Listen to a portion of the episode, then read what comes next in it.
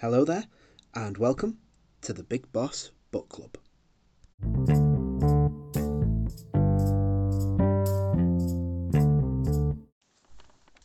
Thank you for listening to the Big Boss Book Club. You can follow us on Instagram at Big Boss Book Club, Twitter at Big Boss zero one zero, and on Facebook at Big Boss Book Club. Uh, you can support the show by giving us a follow on any of those social media platforms, uh, a review on any of the platforms that the podcast is available, such as uh, Spotify, Apple Podcasts, and, and Google Podcasts as an example. You can also subscribe to the show on any of those platforms as well, so you get the show sent straight to you on its release. Um, our link tree is also available on our Instagram and Twitter accounts. Uh, thank you so much for listening. I really appreciate it, and enjoy the rest of the show.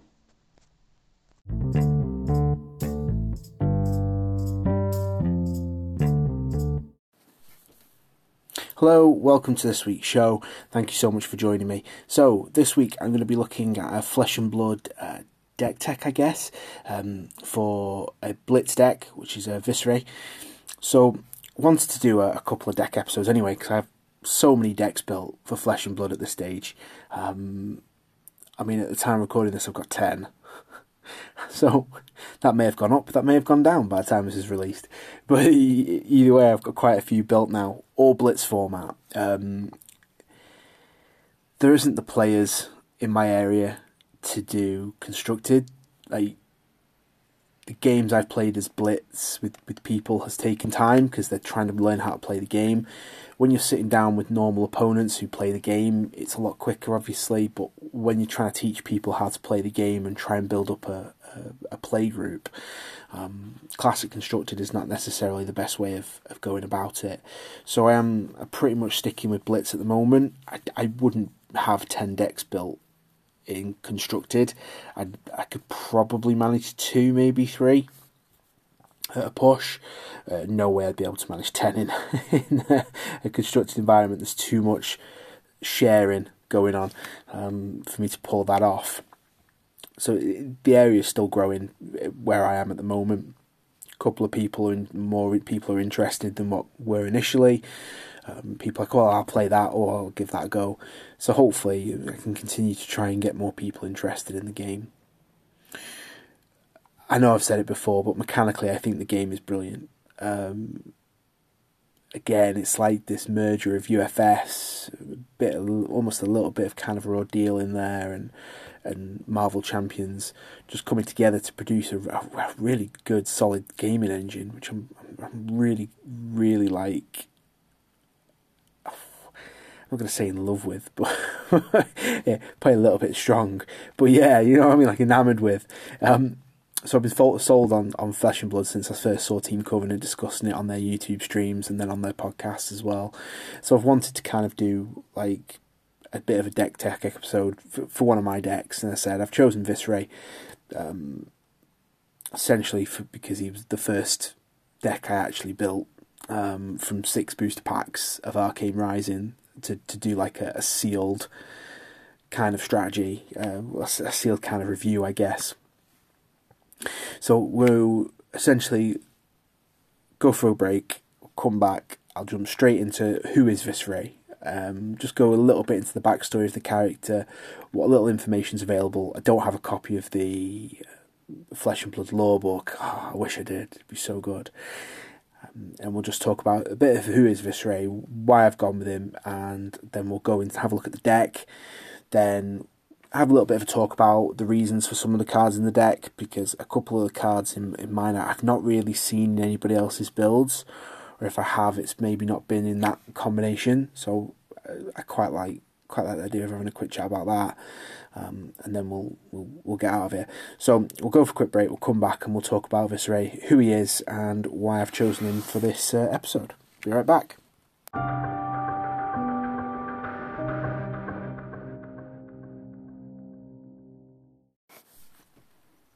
Welcome back. So, um, Viserai. Who is Viserai? Well, we'll start with a little bit sort of prelude to that. I've probably mentioned it a few times before. When I first got into Flesh and Blood, it was Reinhard that really um, attracted me to the, the game. Loved the artwork. I thought the art was great. Read his ability and how it worked in sort of as part of the game and thought, wow, this is really what I I can get into. Um, bought that, then saw Arcane Rising and looked at that, and it was actually Dash that, that brought me to the yard on that uh, set anyway. Bought six packs to try and do the old, let's see what I could do in a sealed environment kind of deal, because I know sealed and draft is a really big element of Flesh and Blood. But actually, when I got the six packs, cracked them open, it was actually Viserai who who really I, I got stuff for. um, so pretty much rolled with, with Viserai. I mean, Viserai is, the artwork on the card is amazing. So just to give you a bit of context, his ability is whenever you, whenever you play a Runeblade card, if you have played another non-attack action card this turn, you create a Runechant token. Um, and it's Viserai Runeblood is his adult version, which I think's a bit wrong. Should be the Arknight, which we'll go into. But it's Viserai Runeblood, so yeah. Um, fun fact, as I mentioned, he is a Runeblade character. He is the O G Runeblade character. He's the original Runeblade character. Since then, there has been two more. We had Chane and Briar, but they are um, Shadow Runeblade and Elemental Runeblade, respectively. They're not just Runeblade, so they have their own mechanics and things they can use that um, Viserai doesn't get access to, um, where they do get access to pretty much everything that Viserai does. Who is he though? So yeah, he's a Runeblade, but what does that really mean? So Runeblade is an archetype for all intents and purposes, are heroes who use attacks and non-attack actions to deal standard and arcane damage to opponents. Arcane damage would be the equivalent of like burn or, or direct damage in, in Yu-Gi-Oh, for example. I don't really know if there's a magic equivalent. I imagine there probably is. I can probably see that being in Black. Black feels like the type of people that do direct damage. So Viserai is very much, the combat style is called, like, it's featured, referred to as hybrid, where essentially he's using a combination of magic and physical attacks to beat opponents. So the Runechant tokens he creates basically trigger when he plays a attack action or attack with a weapon, and for each Runechant, each Runechant does one arcane damage. Now, arcane damage is a lot harder to block. There are very few cards that block arcane damage, where there's lots of cards that block standard damage. So it really will be very dependent on what you get, if that makes sense. So Viserai himself is the Arknight, who is bound to obey the orders of his master, who's uh, Lord Sutcliff, now immortalised in card form, thanks to Monarch. Well, his head is anyway.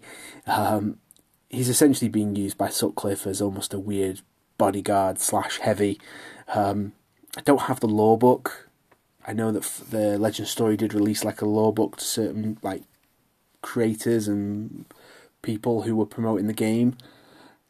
I don't have access to that, unfortunately. Wish I did. I'd love to give it a read. Um, so I'm going based, a lot of my information is off the actual Flesh and Blood website and the character profile page, so it's all there for you if you do want to go and take the time to read it. But essentially he finds this body, which is Viserai, who is the, apparently some decorated sort of high-end soldier slash warrior washed up upon the shores of the Demonastery. Demonastery is almost like a, a monastery for people looking to practice uh, dark arts, I guess. So it's witches, scientists, people like that who are looking at the, the dark arts and, you know, forbidden knowledge and rituals and stuff like that. It's, um, yeah, it sounds awesome. Almost like the polar opposite of the Citadel in Game of Thrones. So Sutcliff eventually so takes this, this guy he finds washed up on the beach and replaces his, um, I guess, internal organs with the Arknight Shard, which is allows him to create the first Arknight. Um, they did release Arknight Shard as a card in Crucible of War, not to flex, but I did pull a copy of it in the box I bought in November in twenty twenty-one. Um, it isn't in the deck, that we'll go through in a bit, solely because I was so scared to put it in there. It's double sleeved, still sat in a folder. um, I imagine when I feel a bit more comfortable or I see the price drop a bit more, I might I might consider putting it in, but for the time being it can stay out.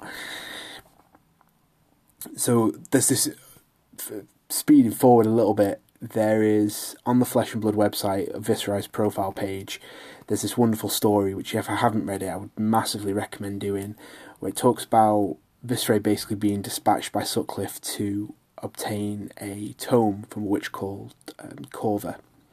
And the the image they use on the website almost looks like the image on, well, it is the image from Read the Runes, so I don't know if that's intentional or not, but it certainly looks like it is, because, you know, they talk about this Corva and the picture that they show is is essentially Read the Runes, um, which is a wonderful piece of artwork anyway. But essentially he he finds her, he kills her, he gets the tome. That's that's really the essence of the story. Once he arrives back at the...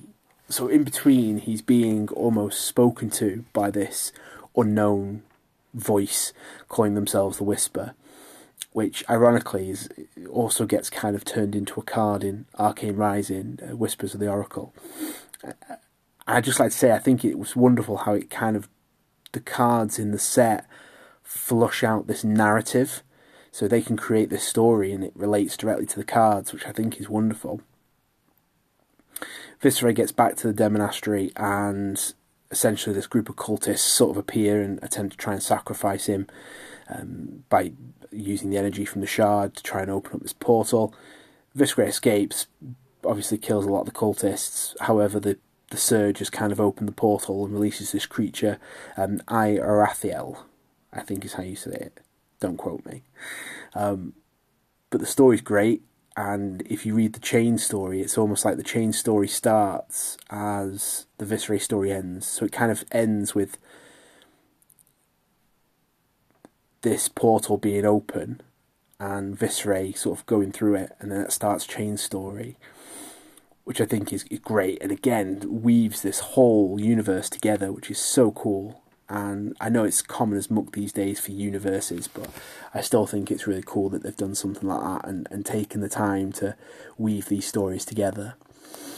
Um, we'll go for a quick break, we'll come back and we'll talk about the actual deck itself. And then we'll have a look at sort of the strategies and the purposes of the cards and things like that. So we'll go for a quick break, we'll come back and we'll dive straight in.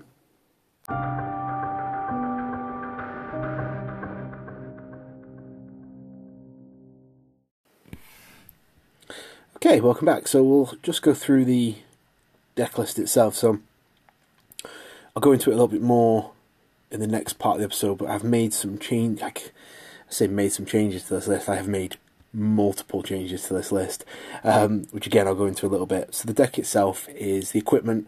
Um, Snapdragon Scalers, uh, the Crown of uh, Dichotomy, uh, Bloodsheath Skeletor, Spellbound Creepers, the Grasp of the Arknight, and the Rosetta Thorn. Um, if I was going to play this at a tournament, I would probably also have all the Arcane Barrier cards as well that I don't have. So the Crown is a Arcane, so I would have like the robe and the boots and the, the gloves probably.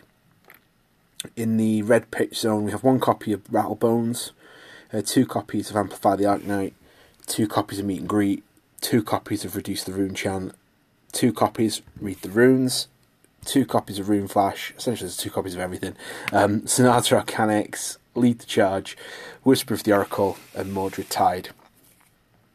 Then, again, all in twos, uh, Read the Runes, this is yellow pitch, Read the Runes, uh, Moving Skies, and Ninth Blade of the Blood Oath.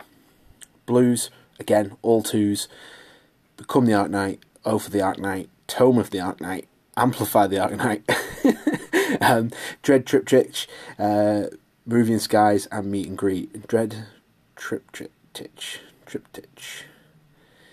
I'm never going to get that right. And then, because there's one card left, we've got one copy of uh, Gorganian Tome as well. Um, I just really like that extra draw.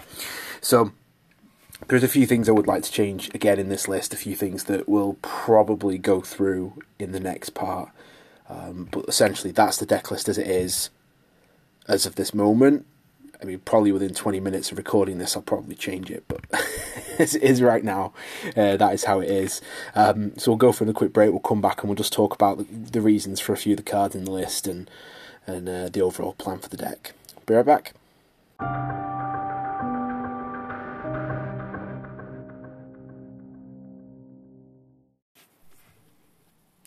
Okay, welcome back. So, I'm going to let you in on a little secret. I have recorded this episode now like three times, maybe four times. um, I keep changing the deck list. So, um, initially I didn't have uh, the Spellbound Creepers. Wasn't happy with the cost of them uh, to buy singly, because clearly I wasn't going to get one from a booster. Found one actually on eBay that I thought, oh, you know what, I'm going to buy that, but I stupidly decided to wait until the morning to go on via Top Cashback so I could get a bit of cash back on it, and unfortunately I missed the item, so never got it. Um, been scouring the internet since, since uh, to try and get a reasonably priced copy of this card. Luckily, um, uh, I don't know if they've got a physical store, but they've definitely got an online shop posted in the Facebook Flesh and Blood marketplace. Um, you know, we've just recently got a load of cards in, they're pretty good prices, come check them out. Uh, went online, managed to find the card for, for seventy-five, which I thought was ridiculously cheap considering the prices I've seen it going for, so I've, I've since bought it. Um, so, yeah, Creepers is now in the list. Uh, the deck itself is... Hmm. Yeah, so equipment, we'll, we'll start off with equipment. So the now only weapon in the deck, I did have the Nebula Blade in there initially, but having seen what the Rosetta Thorn can do, it, it made a lot of sense to swap out, because I pretty much was never really using Nebula Blade. I kind of only really had it because I had a foil one, and it was just cool looking. So swapping it for the Rosetta Thorn, I think, was a really good decision. One resource, two damage, but if you've done non-attack and attack that turn, you also deal two arcane. This deck is now working a little bit towards that, where each turn I'm hoping to play an attack and non-attack and then swing the sword at the end. So yeah, I think it's, it's a good balance of throwing multiple types of damage at your opponent. I guess it's similar to how Briar works, but this deck is, is hopefully going to throw a little bit more in the terms of the arcane damage than Briar can throw. Um, at least that's my sort of theory, working theory when I'm building when I built the deck.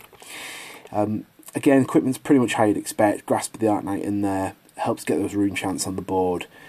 Defense for three over the course of the game, so it's not a bad deal. Um, the crown mainly there for the arcane barrier ability. Even though the idea of you doing the, the stacking the top two is kind of cool, especially if you're going to use Sonata or Tome maybe next turn. Putting an attack and a non-attack on top is it could be quite useful. Um, I said I've now got the Creepers, which is great, so the ability to play a non-attack as an instant by paying a resource is pretty useful. Um, I'm still very tempted just to keep using Snapdragon Scalers, but I think the Creepers is probably going to be more, more useful overall. Uh, the Skeletor, again, three defense over the course of the game. Its instant ability, though, to lower the cost of your next non-attack and attack actions by the number of Runechants you control is, is great. Uh, plus that combo with Sonata, where if you've got a load of Runechants, you can essentially pay Sonata and do a big, hopefully, a big combo where you get a load of Arcane and grab a load of cards. So, yeah, we'll, we'll see what happens with that. Um, for me, it's mainly about the three defense. Especially with this build, I'm not planning on doing a big turn in terms of getting Runechants. I'm probably only ever going to be building a few and then swinging a, an attack. So it'll be a few arcane and there's some attack damage. So we'll see how it all goes out. Now, the actual deck itself, I've made a load of changes to over time. One of the, the big changes that I took out, Lead the Charge. But then every time I'm looking at the deck, I just want to put it back in, because it just feels like very right. So obviously it gives you that extra action point when you play a zero cost action card. for me, Read the Runes, because I've got two, uh, the four copies, two yellow, two red, it flows nicely into that. You can have a good combo turn where you're maybe playing Mordred Tide, Lead the uh, Lead the Charge, play Read the Runes, and you've still got stuff left to do. And it kind of all feels nice. Um, and then you can swing a weapon, and then swing the well, uh, swing an attack, and then swing the sword. So I took it out, but I've actually put it back in again. And I imagine probably twenty minutes after I record this, I'll probably taking it back out again and put it, because I did put in um, Sutcliffe's research notes, which like look at the top three cards of your deck for as many uh, attack actions there are. Create a Runechant, which I thought was wonderful. Again, teamed up with like Whisper of the Oracle, and it goes well with Sonata, and it kind of fits in that theme of looking at the top cards of your deck. But I sort of made the decision to to um, to keep that out and keep Lead the Charge in. Um, again, mainly to use Read the Runes. Read the Runes, I've got the four copies in there. My original deck list had six, had two blues, but the blues just just not really viable. They only produce one Runechant, two at best. Yeah, it, it just felt like there was better cards to go in. Um, I do always like the idea of maybe sometimes having that chill turn where you get a really good hand of just actions that you can build up a load of Runechants, and then next turn come in and try and fire them off. So a little bit more look at the action, the, the other actions. So we've got Whisper of the Oracle, great card, up four, look at top four, put them back in any order, on top or bottom. Great, comboing that with Sonata or Tome of the Arknight, where you get to look at the top X card. Well, Sonata's obviously look at the top X, plus three, and Tome is look at top two. Um, yeah, Whisper just sets those cards up perfectly and, and gets them to hit, which is kind of what you're looking for. All of those three, so Whisper, Sonata, Tome, all have Go Again as well.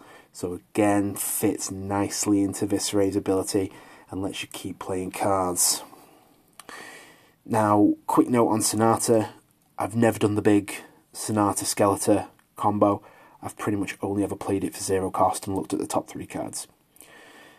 Whether it hits or not is kind of hit or miss.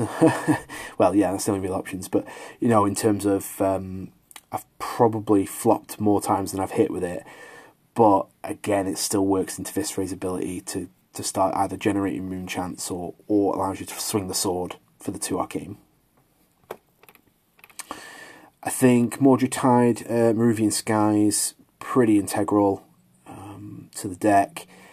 I mean, uh, Mordred Tide lets you build up Runechants far more quickly. I mean, when you're combining that with Read the Runes or um, like a, a big action turn, so you may play Mordred Tide, then it might be Sonata, then it might be um, Read the Runes after. You're getting a, a load, of, load of cool uh, Runechant production there. Um, So yeah, pretty, pretty good. Uh, Moving Skies, its ability is so wonderful. Like I, I, I don't think I appreciated it. In fact, there's quite a few cards in here I'll probably say that about, where I didn't appreciate them initially. Um, so the Skies essentially is zero cost. It gives the next attack Go Again, and if it hits, it creates a Runechant, and it's also got Go Again itself. So there's no there's no negative to playing it. I play two copies of yellow, two copies of um, blue. Initially, I did have two copies of red in there as well. But my main issue was there was other cards that I felt I wanted to play. So four copies, which is ten percent of the deck, felt more reasonable. Overall, anyway. Now, the...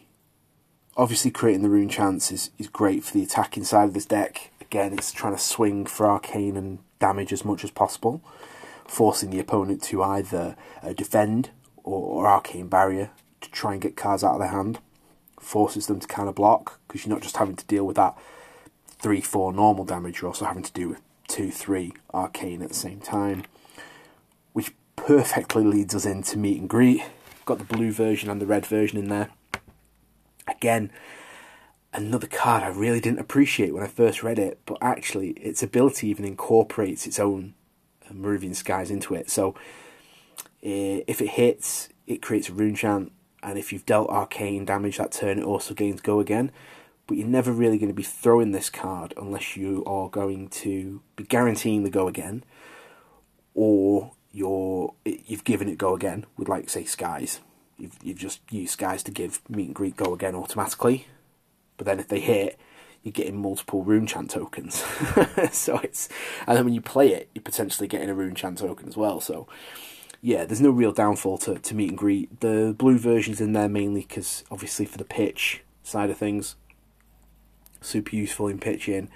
Um, its attack isn't as good as the, the level, the, the one cost, which is the, the one pitch, sorry, which is four.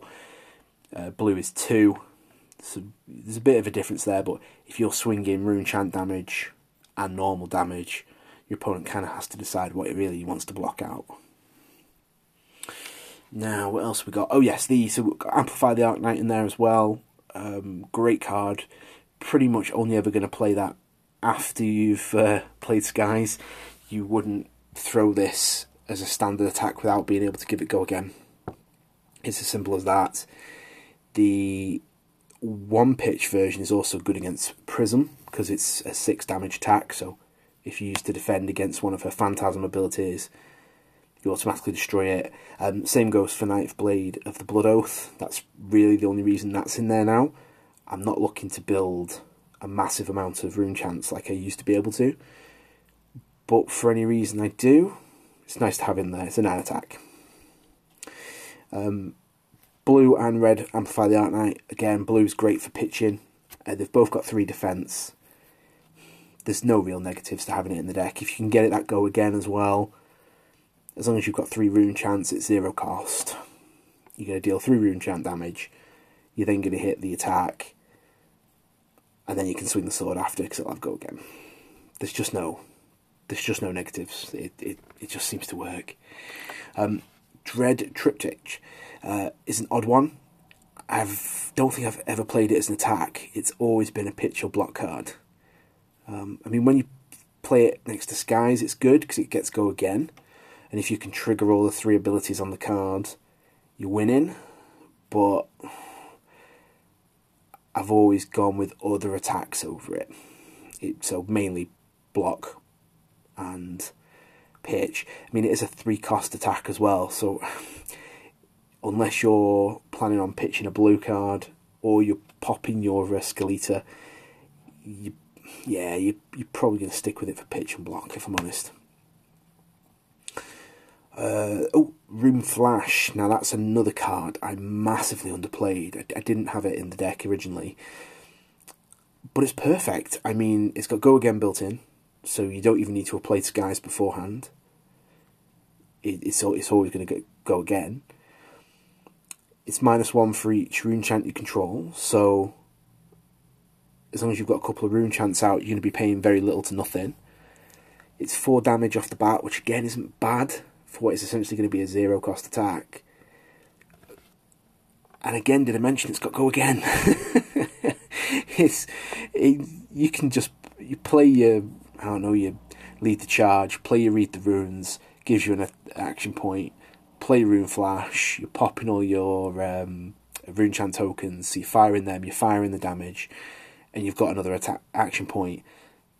You know, essentially, you've still got a couple of cards, maybe one, two cards left in your hand, depending on depending on if you've arsenaled anything. And you then swing the sword. You're going to get the two arcane and the two normal. It's just a, it's, I, I wish I'd not just disregarded it as not a great card, because it's because it's wonderful. Now, Become the Arknight is a staple. Obviously, it's a Viserai specialization. You discard an attack or a non-attack to go get the opposite. Generally, I've noticed when I've been playing it, I've been bidding attacks to go get non-attacks. My experience with this deck is still quite limited, but I always find generally I'm going for the non-attacks early on. Later on, maybe going for the actual attacks, depending on where we are in the game. But again, it's that flexibility that makes it a great Viserai card. It, and it's got go again, so you can play it and not have to worry about your turn ending. So it's all good. Oath of the Arknight. Now, got two copies in the deck. This is a card I do keep edging towards uh, cutting. I just like the fact that it's three pitch. If you play it, it creates a Runechant, and it's only two cost, which again is essentially using like using your um, Grasp of the Arknight. It gives the plus one pump to your next attack, and it's a three block as well. It kind of feels a nice balance. Like when they're going through every stat on the card, it kind of felt good. So I've got it in there for now. But if I get to a point where I'm like, oh, I've got these two cards and I, I need to put them in the deck, Oath is probably the first thing that's going to be swapped out. Two copies are Reduce the Runechant, the only defense reaction in the deck now. It used to be a full package of them, so I had two yellow, two red, two blue.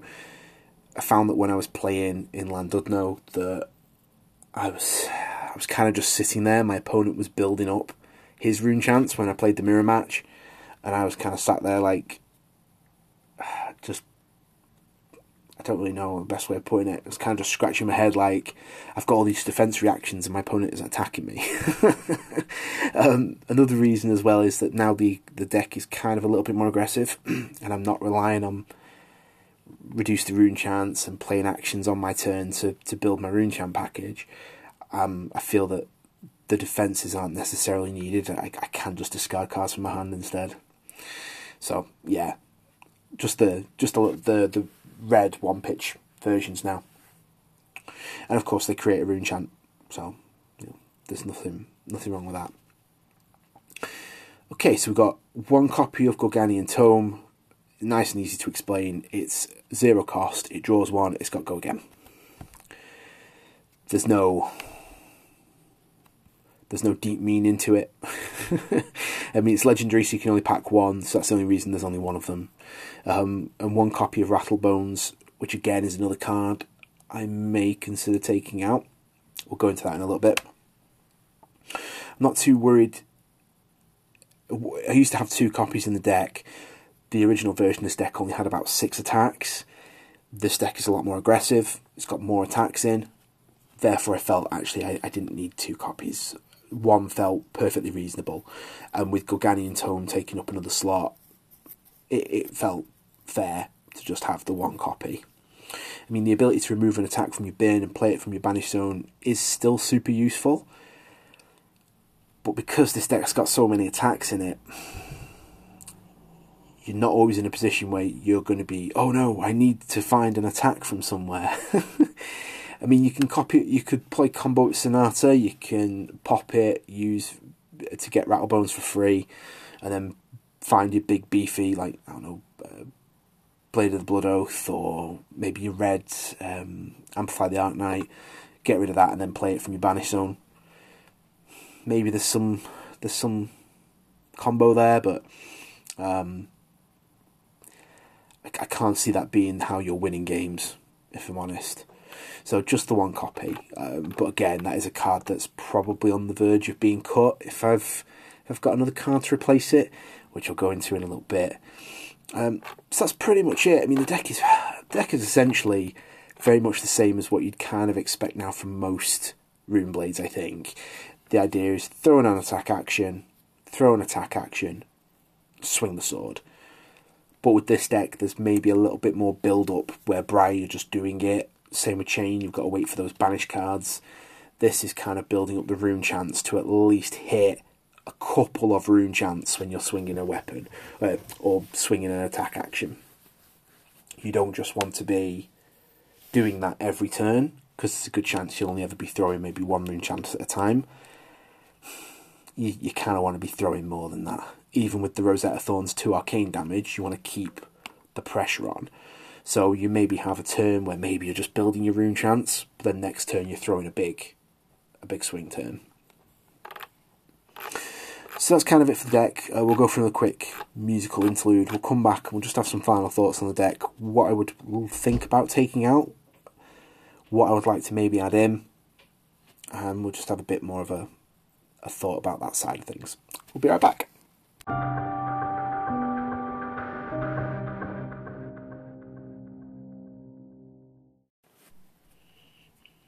Okay, welcome back. So, final thoughts, changes. Um, never, I'm never one hundred percent happy with the deck. I don't think I'm ever going to be, especially in a constructed format like this. It's easy to do it in a limited format because you've only got limited cards, so you're gonna you're gonna burn through all the decent ones. But when you've got such a big card pool to play with, it's I, I always find it's impossible to be one hundred percent sold on any deck. Um, I've watched videos on YouTube, scanned FabDB, Facebook groups, Discord channels, you name it, for tips, hints, for, for the older Big Vis.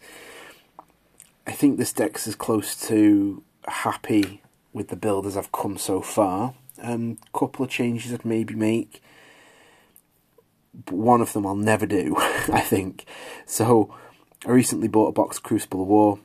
If anyone follows the Instagram, Big Boss Book Club, um, they'll know I managed to pull an Arknight Shard, which I was super pumped to get. Essentially, it was one of the only cards I wanted from the set in a really, really big way. There were other cards I wanted from the set, but this was like, this is the card I want from this set.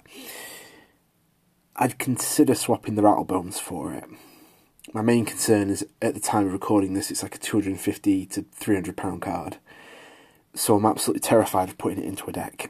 Because if anything happens, something's spilt on it, I bend it, drop it, lose it, I'll never forgive myself. Um, it's currently double-sleeved in the centre pocket of a folder, so that's, that's where it is at the moment. Um, in terms of changes that I'd actually probably be more willing to do, uh, Oath of the Arknight, as I said, it's probably one of the cards I would be very close to to pulling out. Uh, a couple of things I'd maybe maybe swap it out for. Um, I do quite like Sutcliff's research notes, as I said.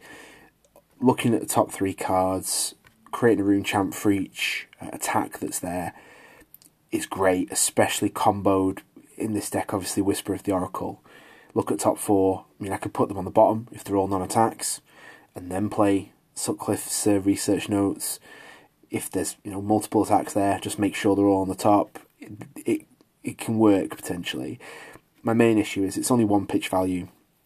It's one cost to play, and it only does two defense. So it's kind of this trade-off where at least Oath of the Arknight, if nothing else, can be a defense and a pitch card. So it's it's kind of teetering. Um, one of my other choices actually was the two-pitch, the yellow uh, Rune Flash, solely because of how much I now appreciate the red version. Having the yellow version in there might just be a winner as well, but I feel like if I was going to put that in, I'd probably want to take out attack actions rather than non-attack actions. I feel like there's quite a nice balance in there of both, so I don't think taking out non-attack to put in more attack would be the way to go. Trying to sort of make sure I'm hitting that non-attack attack sword when I when I need to. Um, oh, that was the other one, Runeblade Barrier. Now I had this. I've had this in the deck. I took it out. I had it back in. I took it out, and I've had it back in again. And I've taken it back out again. Um, I'm still really tempted. It's it gets you four Runechant tokens, and for a turn they become Spectral Shields, which ain't bad. It's a three cost, it's got no go again, so it's a bit of a tough call. I mean, you could follow it up after playing Lead the Charge, so it gets that action, um, gives you that action point. Or hell, you could even do it with Creepers, make it an instant, but then it's really expensive, you're paying four for four, which I suppose in terms of um, Grasp of the Arknight, it's great value, but um, I suppose the, the flip side of that is you could just play Read the Runes as an instant, and it's one for three or two, or um, more if you obviously if you're already triggering Big Vis's ability. So it's a lot of Runechants in one go, but there are cheaper ways to get Runechants out. So that's the reason why at the moment it came out and it stayed out, and I actually put in the yellow Read the Runes to replace it, because I just felt that for what you're paying and what you're getting, getting better value there, but there maybe could be space to put it back in. Mm. But again, that's only a two pitch card, it's only a yellow card, so you're still not getting the same value as you do from o uh, Oath of the Arknight. So it's, it's a little bit it's a little bit weird. Um, like I said, in, in because the Creepers requires a resource, you're paying four for it. So, I mean, again, there's, there's balance there, I think. But Read the Runes is a far more economical way of doing it. So, again, yeah, if I'm going to replace it, it's probably more likely to be the, the Rune Flash or the um, Research Notes. So, don't know, a bit more playtesting. That, those may be the changes that I would I would make. If I went to an event, I'd maybe be half tempted to swap out the Rattlebone for the Arknight Shard, play the event, and then put it straight back in the folder. I may consider that as an option. We'll see. Because um, I do like... I mean, I know it's a bit of a flex. It's not an overly phenomenal card, essentially. What it's a... It's a, a three resource generating card that just gives you a rune chant, which isn't, you know, it's not spectacular in the grand scheme of things, unless of course you're doing it, you're being a bit cheeky and you play it to bring out, use Grasp, you have one floating resource and you've created two rune chant tokens, which I guess actually isn't a bad trade off when I think about it. In fact, actually that's a pretty nice trade off when you think about it. But yeah, so I'll see how I feel when I get to... I might take it with me. Um, looking at a couple of tournaments, hopefully, um, when the like the Pro Quest comes out, and when the well when the Pro Quest start, and try and get to a few more local events. I've noted that a few more stores more local to me are starting to stock Flesh and Blood. So the big hope is that actually, if they start running events, I'm in a bit more of a closer proximity to get to them. And generally they're on weeknights as opposed to like weekends, so I've probably got a little bit more availability in terms of my work schedule to get there as well. So that's pretty much it for this week. That's pretty much it for the episode. That's that's it for the uh, for the deck list. I don't think there's anything else that jumped out at me that I would really swap out at the moment. I think I'm pretty happy in terms of the consistency of the deck, like it's how it's made up. Like I said, there's a couple of cards there that I would. That I think there's room to manoeuvre, the Rattlebones, the Oath of the Arknight. I'd probably keep Gorganian Tome. I don't feel the need to put in Tome of Fandal, solely because it's not got Go Again. And I think this deck is a lot more fond of those cards that give it Go Again. Um, I don't do enough... Like, I'd rather... like Nimbalism was a thought for a minute, but Nimbalism's very specific, so... Hmm... don't know. We'll see. No, I think I think that needs to stay in Briar where it belongs. I think it's got a good a good say here. There's um the meet and greets, the amplifies, they're so good for what they do. Sonata, yeah. I mean, I say I'm happy with this deck now. Again, I feel I've said it a couple of times now.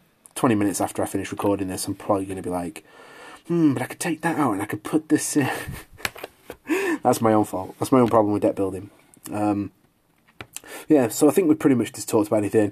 What, what's your uh, blitz preference? Do you have a specific build, especially for Viserai? If if you're a Viserai player, do you have a specific way you like to play him? I know there's the one-turn kill. Um, oh, actually, before we do go, I'll note an omission, and that is the Arknight Ascendancy. So I haven't bothered with Arknight Ascendancy, which is Viserai's attack specialisation. One of the reasons is, yeah, it's got Dominate, which is great, but it is only five damage, and it's six to play. I know it gets minus one for each rune chant, but I think there are better cards in the deck. Like, it doesn't really fit in with this build.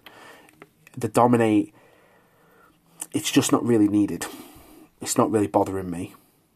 Like, I'm, I'm throwing... trying to throw sort of arcane and damage to force my opponent to do stuff. The Dominate almost feels counterproductive to that. It kind of feels like, oh, well, they can only... it's five damage, but they can easily defend with one card from their hand and maybe a defense reaction from their arsenal. So it'll never make much difference. I'd rather them be doing that while having to take the arcane and not, you know... yeah, it kind of, it kind of doesn't feel needed. The Dominate isn't important. There's more solid attacks in here. Got the uh, the Oath of the Art, uh, uh, the um, oh, like the uh, the Arknight, all the Arknight cards, and we've got that sort of six damage, and we've got these sort of great things like Meet and Greet. You know, there's no, yeah, it, it, it doesn't feel needed. I don't feel worried. And also it's only five damage, where Amplify Red is is six. So it can help against Prism, and it's more attack. Yeah, there we go. So a quick omission there, actually, just at the end. I forgot to mention that. So that, we'll call it there. Um, thank you so much for listening. Really appreciate it. What are your thoughts on Viserai? What are your thoughts on Flesh and Blood in terms of Blitz? Is there any particular decks you like playing? Any hints or tips you can throw in my direction? Always open. Always open to, to help when it comes to deck building. Because as much as I love doing it, I'm probably not that good at it. um, thank you so much for joining me. Uh, Instagram, Big Boss Book Club. Uh, Twitter, Big Boss zero one zero. Facebook, Big Boss Book Club. I'm Big Boss, and I'm out. Peace.